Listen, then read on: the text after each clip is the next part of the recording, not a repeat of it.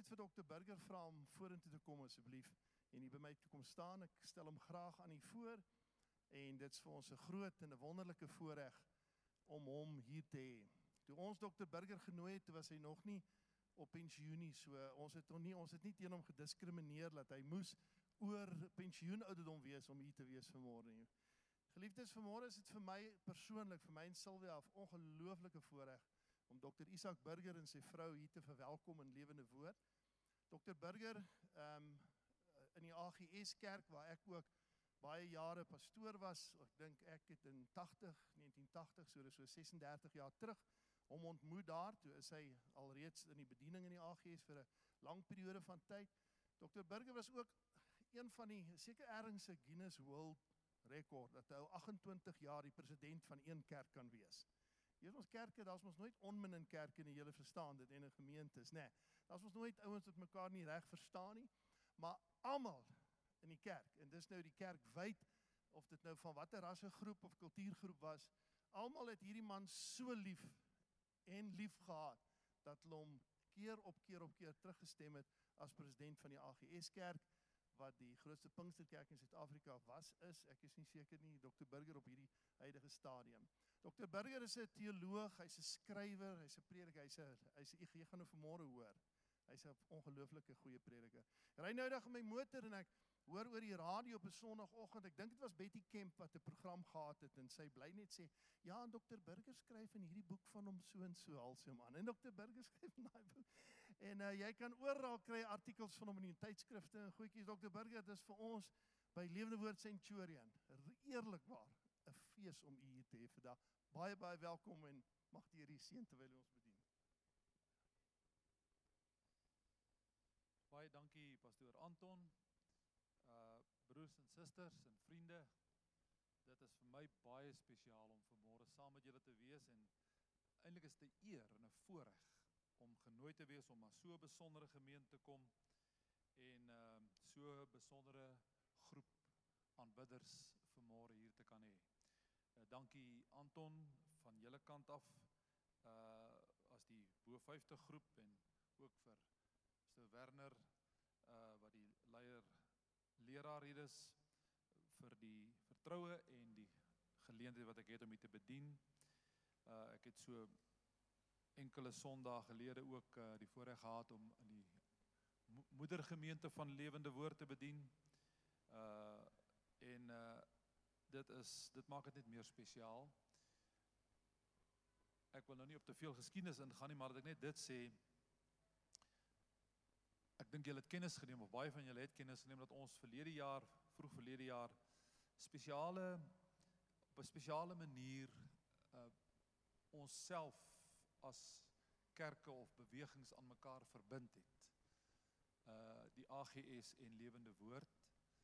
Uh ons het nie ehm uh, strukturele ver verhoudinge aangegaan nie, maar wel geestelike 'n publieke verklaring gemaak dat ons graag met mekaar in verhouding staan, affilieer met mekaar, uh mekaar se bediening en uh visie en roeping respekteer en waar ons kan saamwerk en niks sal doen om vir mekaar enigsins 'n struikelblok te wees nie, mekaar se uh ordening te erken en uh ek dink dis dis 'n wonderlike getuienis in 'n tyd waar baie kerke split en verdeel en wegbreek dat daar kerke is wat sê ons wil amptelik hande vat en bely dat al is ons in verskillende kuddes van die Here en al mag daar uh liturgies of kulturele verskille wees wat nie ek dink veel groot is tussen ons nie dat ons wil sê ons is deel van een liggaam die kerk van Jesus en dat ons mekaar uh, wil ondersteun op die bedieningspad. En daarom is dit vir my om daardie rede ook nog meer spesiaal om vandag saam met julle te wees. Ook aan broers en susters en vriende, besoekers van ander kerke en gemeenskappe, dankie dat julle uh vanmôre hier is. Uh soos Anton gesê het, ons ken mekaar nou al baie jare en ons het 'n lang stuk pad saamgeloop en is vandag ek is beïndruk met julle julle so jong man kry vir die bo 50s uh om te kom bedien hierso regtig ek uh, gelukwens. Ehm um, mag ek net sê as jy uitgaan daar agter uh, is daar 'n tafel met 'n klompie van my multimedia boeke en DVD's. Ek wil nou nie almal noem nie, van die bekendes is daar soos 5 minute voor en na die dood, eerste 5 minute in die hemel uh ensovoorts. Dan's daar enkels wat ek net vlugtig wil noem. Die boek Die Geesteswêreld is na 'n paar jaar wat hy nie beskikbaar was nie, het kom hom nou weer gedruk en uitgegee omdat daar so toenemende uh soeke en baie keer verwarring en misleiding is rondom die geesteswêreld. En in die boek bespreek ek uh die geesteswêreld. Wie wie word verbind met die geesteswêreld? God is gees. Uh sy engele is geeste. Die duiwel en sy demone is geeste. Ons het 'n gees en uh ons het 'n betrokkeheid in die geesteswêreld. En die vraag oor dinge soos bijvoorbeeld afgestorwenes. Waar pas hulle in in die geesteswêreld? Kan ons met hulle kontak maak ensovoorts. Die boek as jy hom nie het, dit gaan vir jou ontsaglik baie beteken. Verlede jaar het het ek en seker die voorste forense patoloog in ons land Dr Leon Wagner van Bloemfontein uh saam 'n boek geskryf Die laaste ure van Jesus. Nou ek dink hierdie is 'n redelike unieke boek. Uh ek dink nie net nasionaal nie, maar internasionaal. Uh hierdie man is waarskynlik een van die grootste kenners van die menslike anatomie. Hy het meer as 10000 na-doodse forense ondersoeke gedoen. En uh hy het gaan 'n diepte studie doen oor die folteringsmetodes in die tyd van die Romeine en die tyd van Jesus. En hy skryf aangrypend oor wat Jesus presies medies fisies deurgegaan het. Sy trauma, sy lyding, die vlakke van skok wat hy deurgaan, hoeveelheid bloed wat hy verloor het. Nou, volgens al die ander wat ons kry in die Bybel. Ek skryf oor Jesus se geestelike en emosionele trauma. Uh die boek is ook daar agter beskikbaar. Dan 'n boek wat vir jou vir 'n lang tyd 'n seën gaan wees, die Jesus Bybel met 312 uh dagstukke uit die lewe en die werk van Jesus. Dit gaan vir jou ontsaglike seën wees. En dan laastens hierdie boekie uh seisoene storms en woestyne. Uh ek wens ek het die inligting in hierdie boekie, die kennis en die ervaring van hierdie boekie gehad toe ek 'n jong Christen was. Uh verstaan die swaar kry tye van jou lewe. So gaan kyk gerus daar agter, daar's ook ander materiaal en uh dit is gemiddeld so 20% goedkoper as in die kleinhandel en daar is ook kaartfasiliteite beskikbaar. Nou broers en susters, As jy 'n Bybel by jou het, kan jy saam my blaai na die laaste hoofstuk van die evangelis Lukas. Uh as jy nie 'n Bybel het nie, wil ek jy moet baie baie aandagtig luister. Want ek wil graag vanmôre met julle praat oor 'n gedeelte in die skrif wat vir my net ekstra spesiaal is. Die hele Bybel is spesiaal en maar jy weet mense ons dikwels gedeeltes wat vir jou net so ekstra spesiaal is. In verlede jaar Oktober maand toe ek met 'n groep in Israel was, en ons weer in die onmiddellike omgewing was ons want hierdie dis een van die plekke wat ons nie presies kan identifiseer in die Bybel nie Emaus uh het ek weer met die groep gepraat uh en dit het opnuut my hart vasgegryp. En toe ek die afgelope week besin en dink en bid oor dit wat die Here wil hê ek moet aan die bring tussen so baie opsies wat ek vir u kon deel het hierdie gedeelte die Heilige Gees het hierdie gedeelte op my in my hart lewendig gemaak en ek bring dit met soveel passie en deernis uh vanmôre na u toe die gedeelte oor die Emmausgangers in Lukas 24 vanaf vers 13. Hierdie verhaal speel af op die dag wat Jesus opgestaan het, die Sondag, eerste dag van sy opstanding. En twee van hulle, twee van Jesus se weierkring van disippels, wat dieselfde dag op pad was dieselfde dag op pad na 'n dorp wat 8 myl van Jerusalem af was met die naam van Emaus.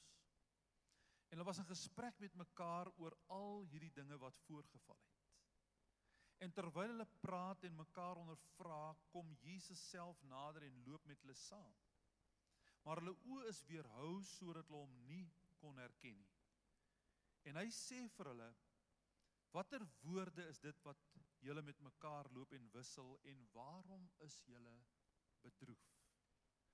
En die een wie se naam Kleopas was, antwoord en sê vir hom: "Is u alleen 'n vreemdeling in Jerusalem en weet u nie van die dinge wat in hierdie dae daarin gebeur het nie?" En hy sê vir hulle: "Watter dinge?" En hulle antwoord hom: "Die dinge aangaande Jesus die Nasareëner wat 'n profeet was, kragtig in werk en woord voor God en die hele volk en Hoe ons owerpriesters en owerstes hom oorgelewer het tot die doodstraf en hom gekruisig het. En ons het gehoop dat dit hy was wat Israel sou verlos. Maar nou is dit vandag met dit alles die derde dag vandat dit plaasgevind het. Maar sommige vroue uit ons het ons ook ontstel. Nadat hulle vroeg by die graf was en toe hulle sy liggaam nie kry nie, het hulle gekom en gesê dat hulle ook 'n gesig gesien het van engele wat sê dat hy lewe. En sommige van die wat saam met ons was, het na die graf gegaan en dit net so gevind soos die vroue ook gesê het, maar hom het hulle nie gesien nie. En hy sê vir hulle o onverstandiges met harte wat traag is om te glo alles wat die profete gespreek het. Moes die Christus nie hierdie dinge ly en in sy heerlikheid ingaan nie. En hy het begin van Moses en al die profete af en vir hulle uitgelê in al die skrifte die dinge wat op hom betrekking het. Daarop kom hulle naby die dorp waarin hulle op reis was en hy het gemaak of hy verder wou gaan. Maar hulle het by hom aangedring en gesê bly by ons want dit is amper aand en die dag het gedaal. En hy het ingegaan om by hulle te bly. En toe hy met hulle aan tafel was, neem hy die brood en dank en hy breek dit en gee dit aan hulle. Toe is hulle oë geopen en hulle het hom herken en het uit hulle gesig verdwyn. En hulle sê vir mekaar, "Was ons hart nie brandende in ons toe hy met ons op die pad gepraat en vir ons die skrifte uitgelê het nie?"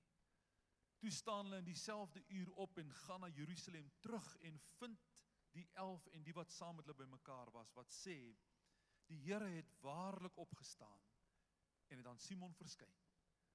Toe vertel hulle wat op die pad gebeur het en hoe hy aan hulle bekend geword het by die breking van die brode. Die Emmausgangers. Miskien sal jy aan die einde voel dat die regte opskrif vir hierdie gedeelte eintlik die Jerusalem gangers behoort te wees.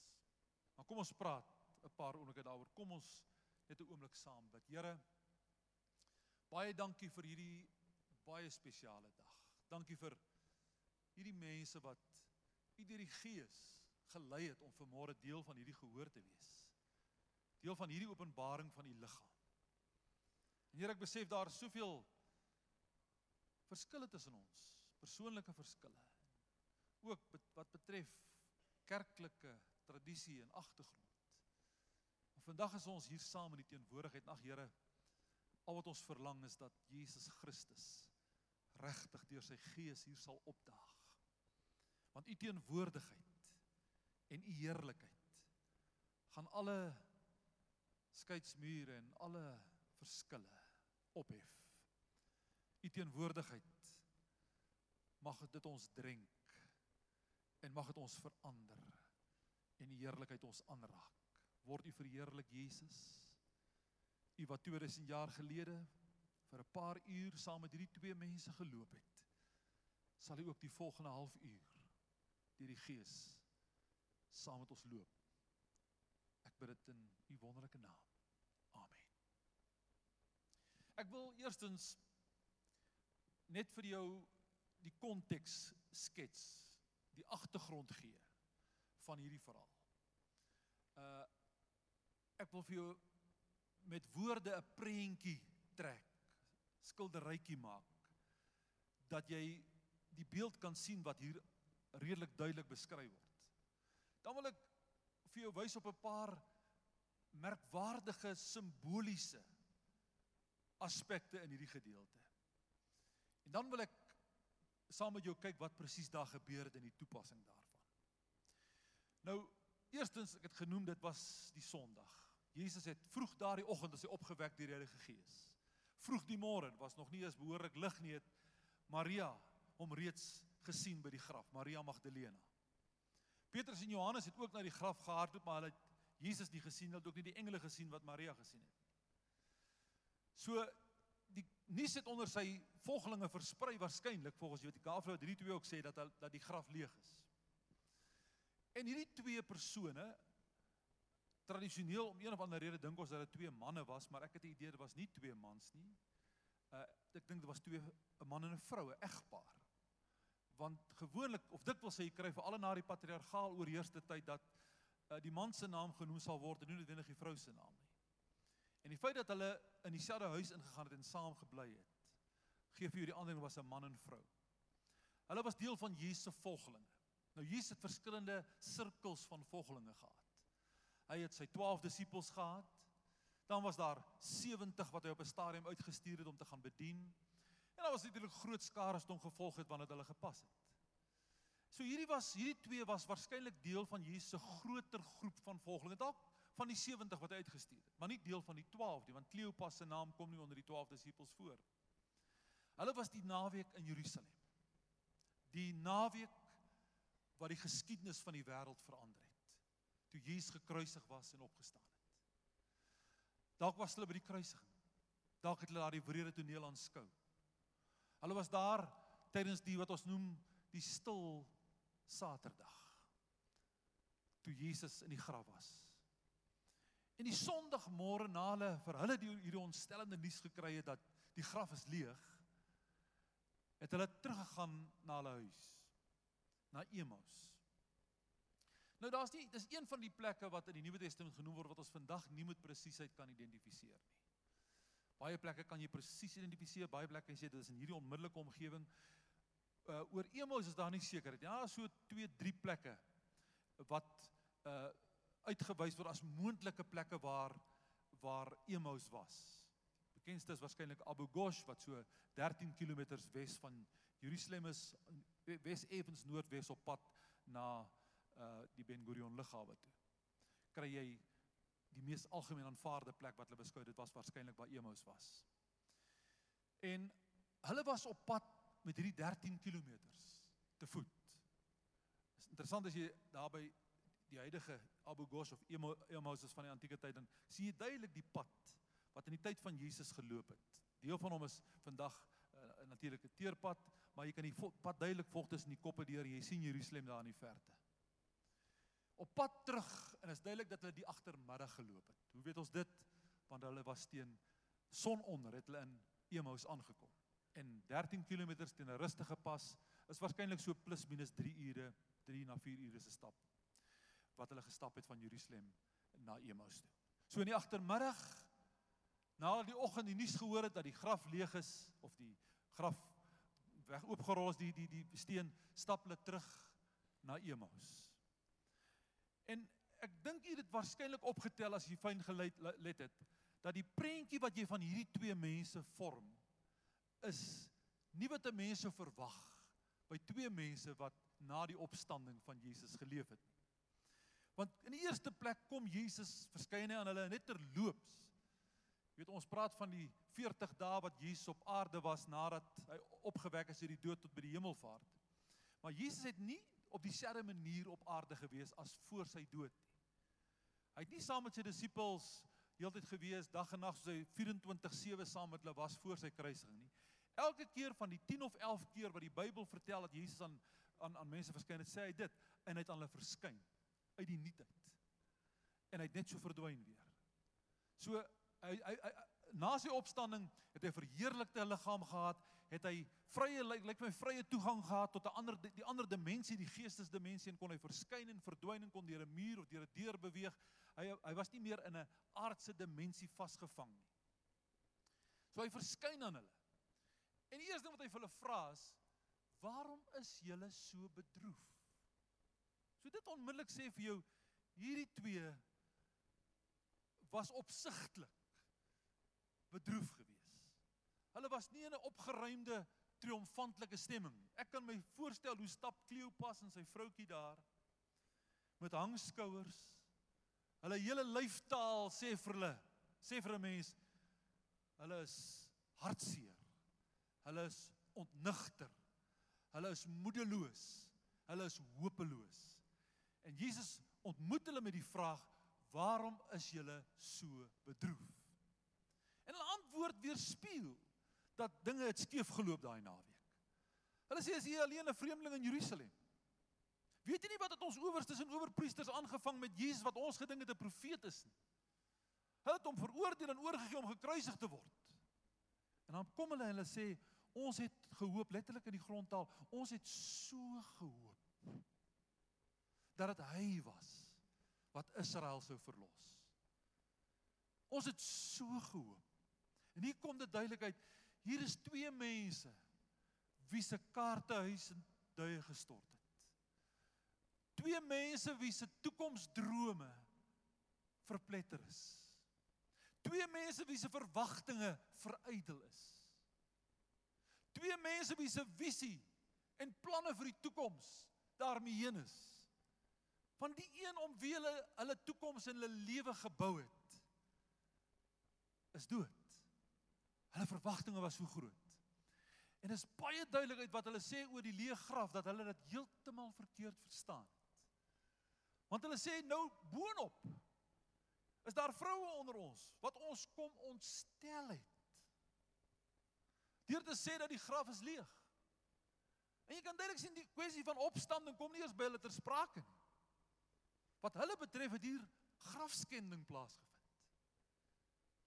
Daar was daarom nog tot Sondagmôre toe 'n graf, 'n mausoleum waarheen hulle kon gaan en sê hier rus die oorskot van ons geliefde oorlede vermoorde leier. Maar nou is selfs die lijk weg. Dis vreemd vir ons. Want vir ons spel die leë graf triomf en oorwinning. Ons juig en ons jubel oor die leë graf. Maar die Emmausgangers soos die duiwel en soos mense van ander gelowe vir hulle ontstel die leë graf. Die leë graf is vir hulle slegte nuus. Vir ons is die leë graf goeie nuus, maar dit sou gou van beter weet. Maar op daardie stadium kan jy sien selfs dit wat hulle nog oorgehad het. Die feit dat daar darm 'n lijk is, is ook nou weg. En geen wonder dat hulle eers na middagete pad gevat het terug na Emmaus toe. So dis die prentjie wat jy min of meer kan hê van hierdie verhaal. Maar nou kom daar sekere simboliese merkwaardighede wat ook 'n invloed het op hierdie verloop van hierdie verhaal. Hulle loop daardie middag van Jerusalem af in 'n westelike rigting. Ek was al daar gewees in Abu Ghosh tydens uh Israel se lente wat natuurlik in die tyd van die Paasfees is waar hierdie gebeure plaasgevind het. En dis presies die rigting as jy van Jerusalem na Emmaus beweeg het, was presies die rigting waar die son gesak het, na die weste, effens noordweste, maar na die weste kant, na die Middellandse See toe. So toe hulle daardie middag van Jerusalem af stap na Emmaus, het die son al laer gesak.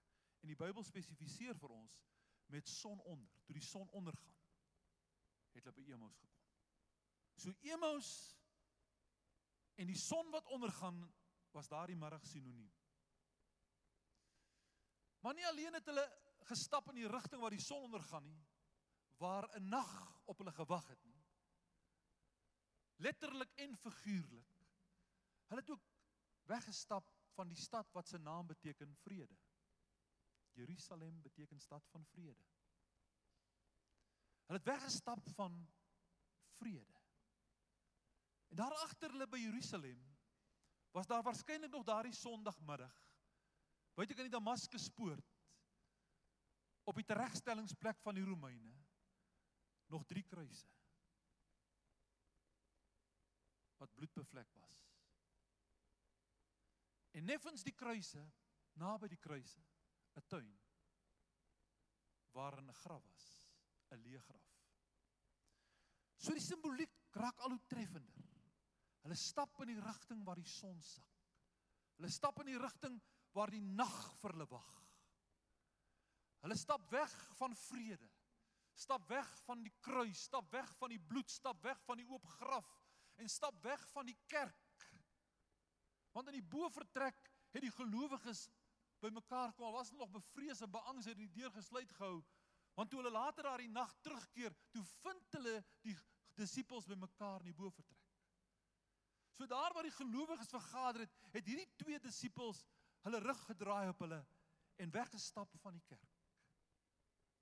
In die rigting waar die son sak. Nou die feit dat die naam Emmaus volgens die beste uh eksegese wat moontlik is, blykbaar kom van naby Emmaus was blykbaar warmwaterbronne en dit beteken iets soos warm plek. Beteken die woord Emmaus. Ek sal nie daarvan te veel maak nie, maar Hierdie simboliek het alles 'n rol. En nou wil ek dit op ons toepas. Hierdie twee mense stap met hulle troosteloosheid, met hulle moedeloosheid. En hierdie week het ek telkens hierdie woorde by my opgekom en ek het weer daaroor gepeins dat Jesus hulle vra, "Waarom is julle so bedroef?" Want broers en susters in enige gehoor van Christene, wel in die algemeen, maar van Christene ook, gaan jy altyd 'n klompie emos gangers kry. Want hoe hierdie twee mense was nie vreemdelinge of vyande van Christus nie, hulle was volgelinge. En hulle stap weg met wanhoop, hooploosheid, moedeloosheid. Want hulle verwagtinge is teleurgestel. Hulle hoop, hulle geloof is geskit. En ek dink nie daar's een Christen wat 20 of 30 jaar op die pad kom wat nie ook daardie Emmaus ganger sindroom ken nie. Waar dinge in jou lewe gebeur wat jy nie Bybels teologies kan verklaar nie. Wat nie in lyn is met hoe jy geleer het in die Sondagskool en hoe jy geleer is in die kerk nie. Dinge wat jy so vasgeglo het. Dinge wat jy so gehoop het. Dinge waarop jy jou gebede gefokus het. Dinge waaroor jy getuig het wat jy bely het. En dan gebeur daar iets in jou lewe wat jou hok so skud. Wat die fondasie onder jou voete laat kraak. Wat ook jou geloofskaarthuis in mekaar laat tuimel. En jy verstaan nie. Hoe kan dit gebeur? Ek is dan 'n Christen. Ek dien die Here. Ek was by die kruis. Ek het hom bely. Ek het hom gedien, ek glo in hom. En nou Johannes die Doper het so Emmaus Emmaus ervaring gehad. Toe hy wat die prediker was wat gesê het van Jesus wat sou kom en wat uit Jesaja gepreek het dat hy die gevangenes vrylating sou gee, toe hy self daar by naby die noorde uh, noorde kant van die dooie see in 'n tronk is en ter kort binnekort tereggestel sou word. Hy self 'n gevangene, hy wat verkondig het Jesus sou gevangenes kom bevry. Stuur die disippels na Jesus en sê: "Is u die een wat sou kom of moet ons 'n ander een verwag?" Toe sy eie geloof en sy eie belydenis en sy eie teologie oënskynlik nie werk nie. En ek dink baie van u wat hier sit ken daai ervaring. Was die Here na jou moes kyk in jou kantoor agter jou lesenaar in jou kamer dat hy vir jou ook sou kon vra en vir my hoekom is jy so bedroef? Hoekom hang jou skouers so? Hoekom is jou mond so dik? Hoekom is jou oë so rooi? Hoekom is jy so troosteloos? Hoekom loop jy so skoorvoetend? Waarom is jy so bedroef? Ek dink vir al mense wat met die siekte en die pyn en die smart van depressie worstel sal hierdie uiters toepaslik vind. Want hierdie beeld sal depressieleiers beter verstaan. As jy in daardie situasie kom en toestand kom waar die lewe net nie meer die moeite werd is nie. Want depressie maak so. Hy laat jou wegloop van vrede. Hy laat jou selfs jou rug draai op jou enigste hoop kruis en 'n oop graf. Hy wil jou wegvat van mense op 'n eensame pad. Hy laat jou loop in 'n westelike rigting spreek woordelik na 'n son wat sak. Depressie vat jou in 'n donker nag in. Waarin vir jou voel daar kom nooit weer daglig nie. Ons het so gehoop dat dit hy was wat ons sou kon verlos van die Romeinse juk. Hulle verwagtinge was verkeerd. Soos wat ons verwagtinge soms verkeerd is. Maar hulle was teleurgestel. Hulle was ontnigter. En dan vind jy hierdie wat vir my so wonderlik is. Jy weet Jesus dis die eerste dag van sy opstanding. Hy sou net vir 40 dae aan mense kon verskyn het hier op aarde. En op daardie eerste dag dink ek nadat Maria Magdalena hom gesien het en vir die 11 gaan vertel het, ek dink daar was soveel mense wat so sou begeer dat hy net aan hulle moet verskyn op daai eerste dag. Trouwens hy het later aan aan duisendes verskyn, lees ons in Korintiërs. 500 op een slag. Maar dit is in al die honderde en duisende wat hom so graag wou sien het Jesus geweet. Het hy gesien. Hier op hierdie stofpad van Jerusalem na Emmaus loop twee van sy volgelinge met hangskouers met gebreekte gees met wanhoop. En hy los al die ander dinge. En hy sluit by hulle aan en as jy die tyd en die afstand vat, het hy ten minste seker vir tussen 2 en 3 ure saam met hulle op die stofpad geloop. Die Bybel sê hulle oë is weerhou sodat hulle hom nie herken het of dit bonatuurlik was of dit was omdat dit 'n sielkundige feit was dat 'n mens dikwels iemand nie herken nie omdat jy hom nie verwag nie en die laaste een wat hulle lewend verwag het is Jesus of hulle oë dalk grondwaarts gekeer was of dalk so geswel was van die trane, weet ek nie. Maar dat hom nie herken nie. Maar hy sluit by hulle aan. Twee weglopers. Twee mense wat in die verkeerde rigting loop. En ek voel die Gees dring my om vanmôre dit nou te sê. En hierdie gehoor sit vanmôre ook weglopers. Het gekom miskien omdat vroeg in die jaar as jy wou slag by in die kerk of dalk het jy gehoor Isak Burger preekie of dalk het jy het gewoonte gekom maar jy's in jou hart is jy 'n wegloper. Dinge het skeef geloop. Jy het seer gekry. Jy's teleurgestel in mense en jy's teleurgestel in God. Jou drome is daarmee een. Jy het so gehoop dat jou huwelik sou regkom. Jy het so gebid. Jy het so gehoop dat jou kinders sal terugkom. Jy het so gehoop die nuwe jaar sal beter begin. Jy het 'n soort van is 'n soort van 'n wegloper vanmôre. Geestelike wegloper. Maar vanmôre wil die Here vir jou sê jou rigting is verkeerd. Jy loop weg van vrede. Maar jy kan jou rug draai op die golf op Golgotha. Die graf. En lig en sonskyn en vreugde verwag nie. En Jesus sluit by hierdie twee weglopers aan. Hierdie twee mense wat op daai stadium letterlik aan depressie gelei het. En dis maar die wonder van Jesus van Nasaret. Dis die wonder van die God wat ons dien. Hy draai nie sy rug op weglopers nie. Hy skryf nie depressieleiers af nie. Hy stos nie op die lang lang baan, hy stos nie onderaan sy lys van prioriteite nie.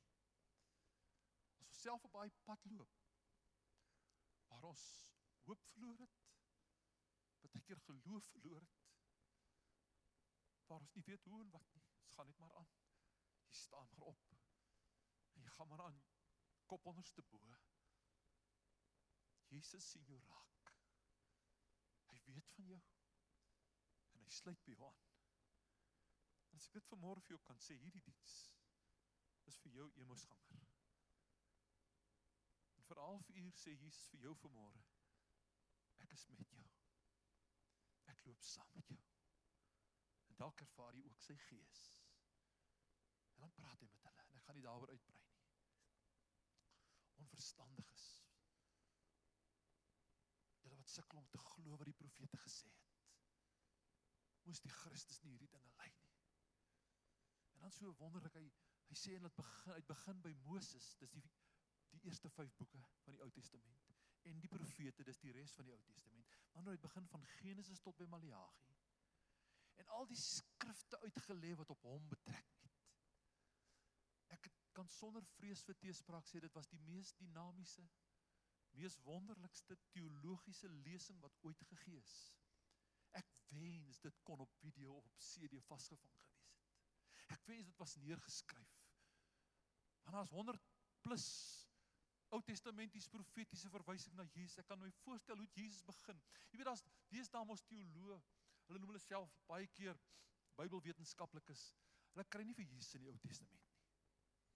Hulle sê Jesus in die Ou Testament nie.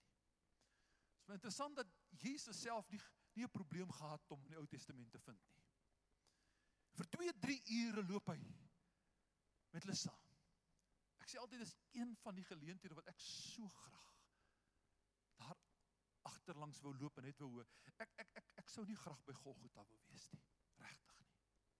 Ek sou nie wou gesien het nie. Ek sou nie wou by Gabata in die binnehof van Pilatus gewees toe hulle hom gegee het. Ek ek ek sou dit nie wou sien nie. Maar hierdie sou ek graag wou bywoon. Hoe hy begin by Genesis. Vir hulle sê, "Wie dink julle na wie verwys die Bybel in die tweede vers wat sê, "Laat ons mense maak na ons beeld." Na wie dink julle verwys die Bybel? As hy sê dat God het 'n lam voorsien in die plek van Isak vir Abraham. Na wie dink julle verwys die Bybel? As hy praat van 'n lam se bloed wat in die deurkusyne in Egipte land gesmeer moes word. Na wie dink julle verwys die Bybel as Daniël en en Nebukadneser 'n man sien in die oond saam met die drie en hy lyk soos die seun van God. So het hy deur die Ou Testament gestap en en toe kom hulle by Emos aan. En hierdie twee mense, die Bybel sê dit interessant, hulle het op by hom aangedring. Hulle het hom nie polite gevra nie. Want hy het gemaak of hy verbygaan en hy sou verbygegaan het. Jesus dra hom nooit op nie. Hy dwing hom nooit af op mense nie. Jesus is nie 'n kaper nie. Hy hijack niemand hemel toe nie. Hy kom net op uitnodiging. Of dit in 'n stal in Bethlehem is, of by 'n Fariseer se huis in in Kapernaum, of by die Emmausgangers. Hy sal nooit 'n uitnodiging van die hand wys nie. En dit hom aangedring. Op daai stadium moes Kleopas besef hierdie is nie maar net nog 'n pelgrim nie. Hierdie is maar net nog 'n Jood nie. En ons het nou nou sien hoekom. Hy het saam met hulle ingegaan. Ek weet nie waar Kleopas se vrou die brood gekry nie. Daar moes hy gou gaan bak het. Dit was later die aand toe die brood reg was. Ons lees nie van bykosse nie. En dan gebeur 'n snaakse ding. Want 'n tipiese Midde-Oosterse huishouding het die hoof van die gesin die brood gevat en gebreek en vir die gaste gegee. Maar ons sien hier dat Jesus het die brood gebreek. En waarskynlik wat gebeur het is dat dat Kleopas op daai stadium gevoel het ek is nie waardig om om as hoof van hierdie gesin te wees nie. En vir Jesus die brood gegee het. En dan doen Jesus wat hy van tevore gedoen het. Hy kyk op na die hemel en hy dank. Jy het gesien? Jesus het altyd gedank voor hy geëet het. Eenvoudige maaltyd, net brood. Miskien was daar 'n bietjie olyfolie by. Maar hy dank. Weet nie watter getuienis dit uitdra sonder om 'n bohaai of 'n ophef van te maak. As jy hier by 'n restaurant sit, jy en jou vrou of jy en jou meisie en jy en jou gesinnetjie, jy alleen. En vir 'n paar oomblikke mag vat jy julle hande of maak jy oë toe. En saggies sê jy dankie vir die Here wat nou 'n lekker teebeen is of 'n hamburger. Jy sal verbaas wees hoeveel mense merk dit op. Dit praat, ek het getuienis daarvan en ek wil nie dit nou noem nie. Jesus het gedoen. Toe sê die Bybel, het hulle oë oop gegaan. Was dit weer eens 'n bonatuurlike ding wat die skille voor hulle oë weggeneem is? Of het hulle dalk vir die eerste keer op sy hande gelet? En gesien die merke van wonde? Of was dit die manier wat hy gedank het? Dalk was dit deel van die 5000 langs die see van Galilea toe hy die skare gevoed het en ook die brood geneem en gebreek en gedank het. Maar hulle oë gaan oop. Hulle sê vir mekaar, was ons harte nie brandend in ons toe op die pad met ons gepraat het nie en ons uit die woord geleer het nie. Jy weet ons Pinkster en charismatiese mense praat dikwels van salwing en gesalfde prediking. Party van ons het die idee dat gesalfde prediking beteken die sweet moet loop en die spoeg moet spat. Maar hier is hier's die perfekte definisie van gesalfde prediking. Gesalfde prediking meet jy nie aan die performance van die ou wat praat nie. Jy meet dit aan die effek van sy praat in die harte van die mense wat luister. As mense harte brandende word wanneer Jesus uit die skrif na vore gebring word, dis salwing. Dis salwing. En dan sê die Bybel hierdie pragtige ding. Hy sê en hulle het op die in dieselfde uur in dieselfde uur het hulle opgestaan en na Jerusalem toe teruggegaan. Dit was waarskynlik laat in die aand. 11 uur, 12 uur. Dit was donker nag. Daar was nie straatligte nie. Hulle het nie gewag tot die môre nie. Want dit is as die Here Jesus in jou hart lewendig word. As God jou geestelike oë oopmaak. Jy sien dit het nie gebeur na Jesus met die Bybel besig was nie. Want party van ons het met die Bybel al te doen gehad dat dit by ons ore uitloop, maar ons nog nooit die ervaring van 'n opgewekte verreëse Christus in ons hart gehad. Hy het nog nooit in ons harte lewend geword nie. En toe Jesus toe hom identifiseer en en hy aan hulle openbaar word dat dit hy is. Toe staan hulle in dieselfde uur op. En hulle draai 180 grade om. En hulle stap van Emmaus af terug na Jerusalem. Dis wat bekering beteken metanoia. Beteken 180 grade draai maak. Omdraai in die teenoorgestelde rigting stap. En ek wil jou verseker as hulle 4 ure geloop het van Jerusalem na Emmaus, het hulle nie 4 ure geloop terug na Jerusalem toe nie. Hulle het vinniger geloop, ek is seker daarvan. Want hulle het Jesus gesien. Hulle het hom ontmoet. En hulle weet hy's nie gesteel nie. Hy leef. En hulle draai hulle rug op die warm plek hulle stap in 'n oostelike rigting. Vanwaar die son daardie volgende môre eers oor Jerusalem se opkom, die stad van goud. Hulle stap terug na 'n bloedbevlekte kruis, na oop graf. En die Bybel sê vir ons toe hulle by die boefretrek kom, toe vind hulle die 11 en die wat saam met hulle bymekaar was. En vriende, ek wil dit vir jou sê, baie keer kry jy was baie Christene wat op een of ander manier aanstoot geneem het rondom die kerk. Vies geword het vir die kerk, kwaad geword het vir die kerk. Een ou of 'n predikant wat het hulle teleurgestel, nou is sommer kwaad vir almal en hulle los die kerk. Daar's baie sulke drifters vandag. Maar eers gaan jy die kerk weer nodig hê. En eers gaan iets lei dat jy terugkom. En dan gaan jy uitvind die kerk is nog daar. Want dit is nie mense kerk nie. Dis Jesus se kerk. En hy hou sy kerk in stand. En as jy terugkeer eendag regtig na Golgotha en die oop graf, gaan jy ook die kerk vind met al sy gebreke, met al sy gebroke stukkende mense gaan nog daar wees. Oor 20 eeue het soveel mense geprofeteer negatief gespreek dat die kerk is op pad uit. Kom ek vir jou sê daar word en jy kan dit gaan gaan van self vasstel daar daar het nog nooit meer mense tot bekering gekom in een week as die afgelope week nie. En die volgende week gaan meer mense tot bekering kom as die afgelope week. Statistieke bevestig dit wêreldwyd. Die kerk sal daar bly tot Jesus sy kerk kom haal.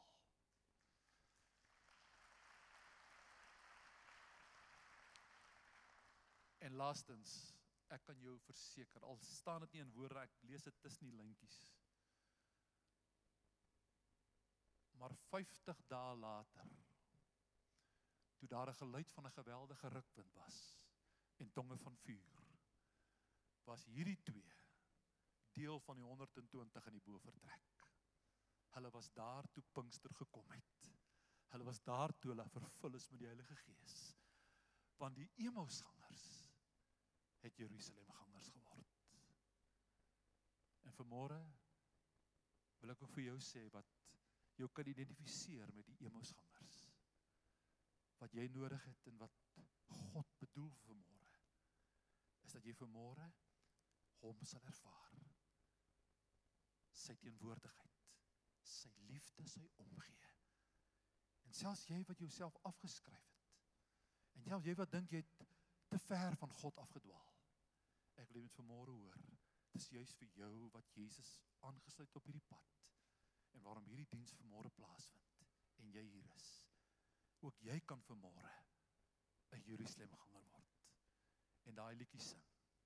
We are marching to Zion. Beautiful, beautiful Zion. Kan ons 'n paar oomblikke ons hoofde buig in gebed.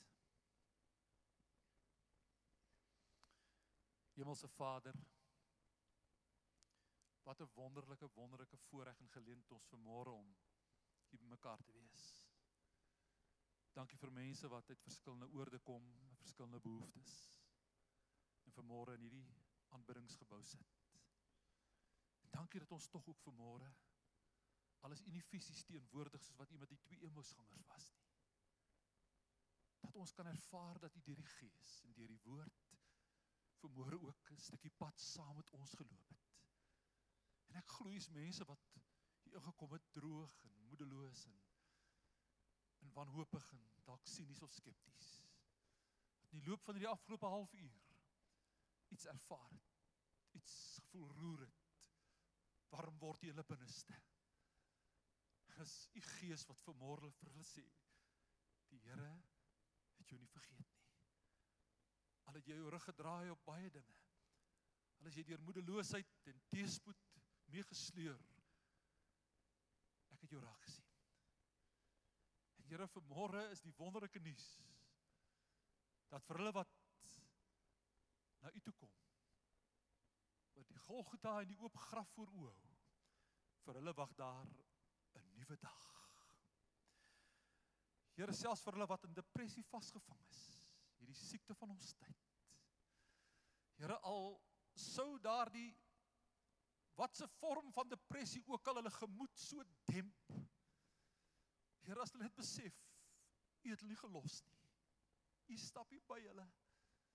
Hulle het nog nie U hande gesien nie. Ook hulle mag vanmôre weet daar wag 'n nuwe dag. Daar wag 'n daarraad 'n dag breek. Môre erns naby sal die son weer skyn. Want met U Here loop ons nie 'n ewige nag tegemoet nie. Met U loop ons die opstanding tegemoet. Want U is die môre ster.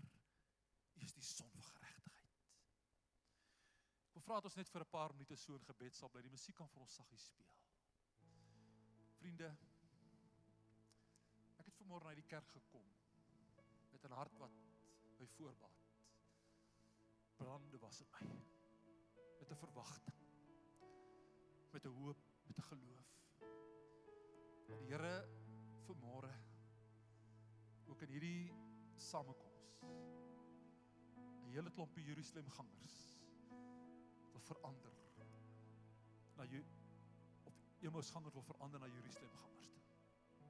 God wil van jou Jerusalem ganger maak. Hy wil jou versplinterde hoop. Hy wil jou geskende geloof Hy wil jou wanhoop omdraai. En jou weer hoop gee. Omdat Jesus lewe. Omdat hy leef, kan jy kans sien vir môre. Omdat hy leef, kan jou vrees verdwyn. Omdat hy leef. En ek weet hy hou die toekoms. Is die lewe die moeite werd? Omdat hy leef. En as jy vir môre een van daardie Emmausgangers is. Dis jou beurt. Dis jou Emmaus seisoen. Jy hoef nie daarin te bly nie. Ons wil graag saam met jou bid. Terwyl ek wil vra dis ons gaan nie nou 'n vertoning gee nie.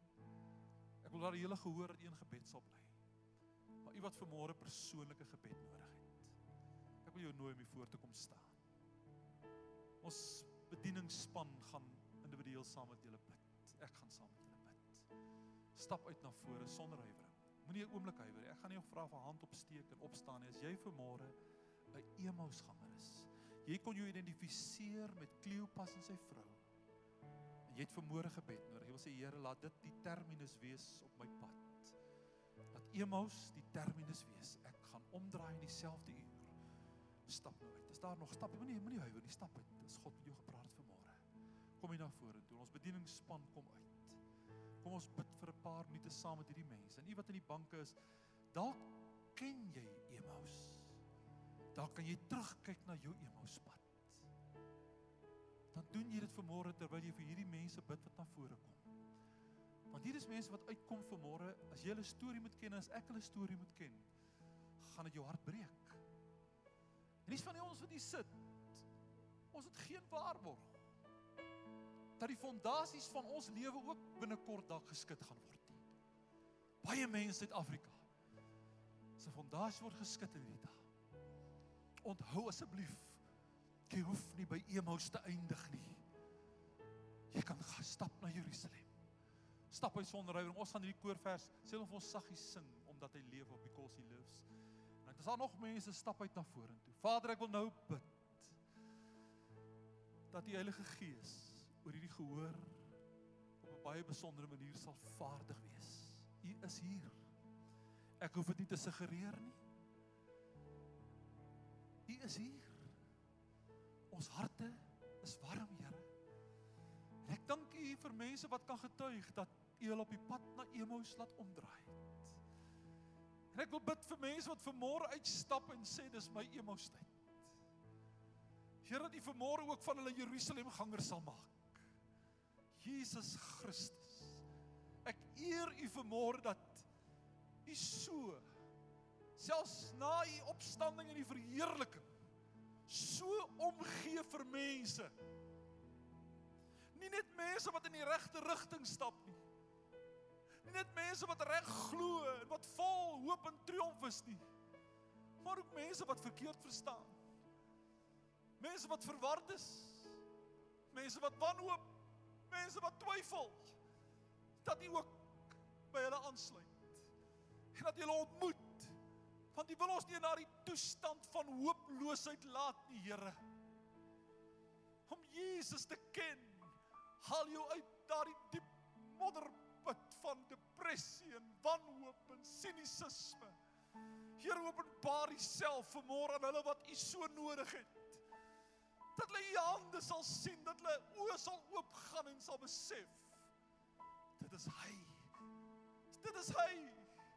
En Here dat hulle vanmôre as hulle terugstap na hulle sitplek toe. Dat hulle sal stap met lig op die horison. Met vrede in hulle hart en die wete Jesus het my nie vergeet nie. Hy het my nie afgeskryf nie. Omdat hy lief sien ek kans vir môre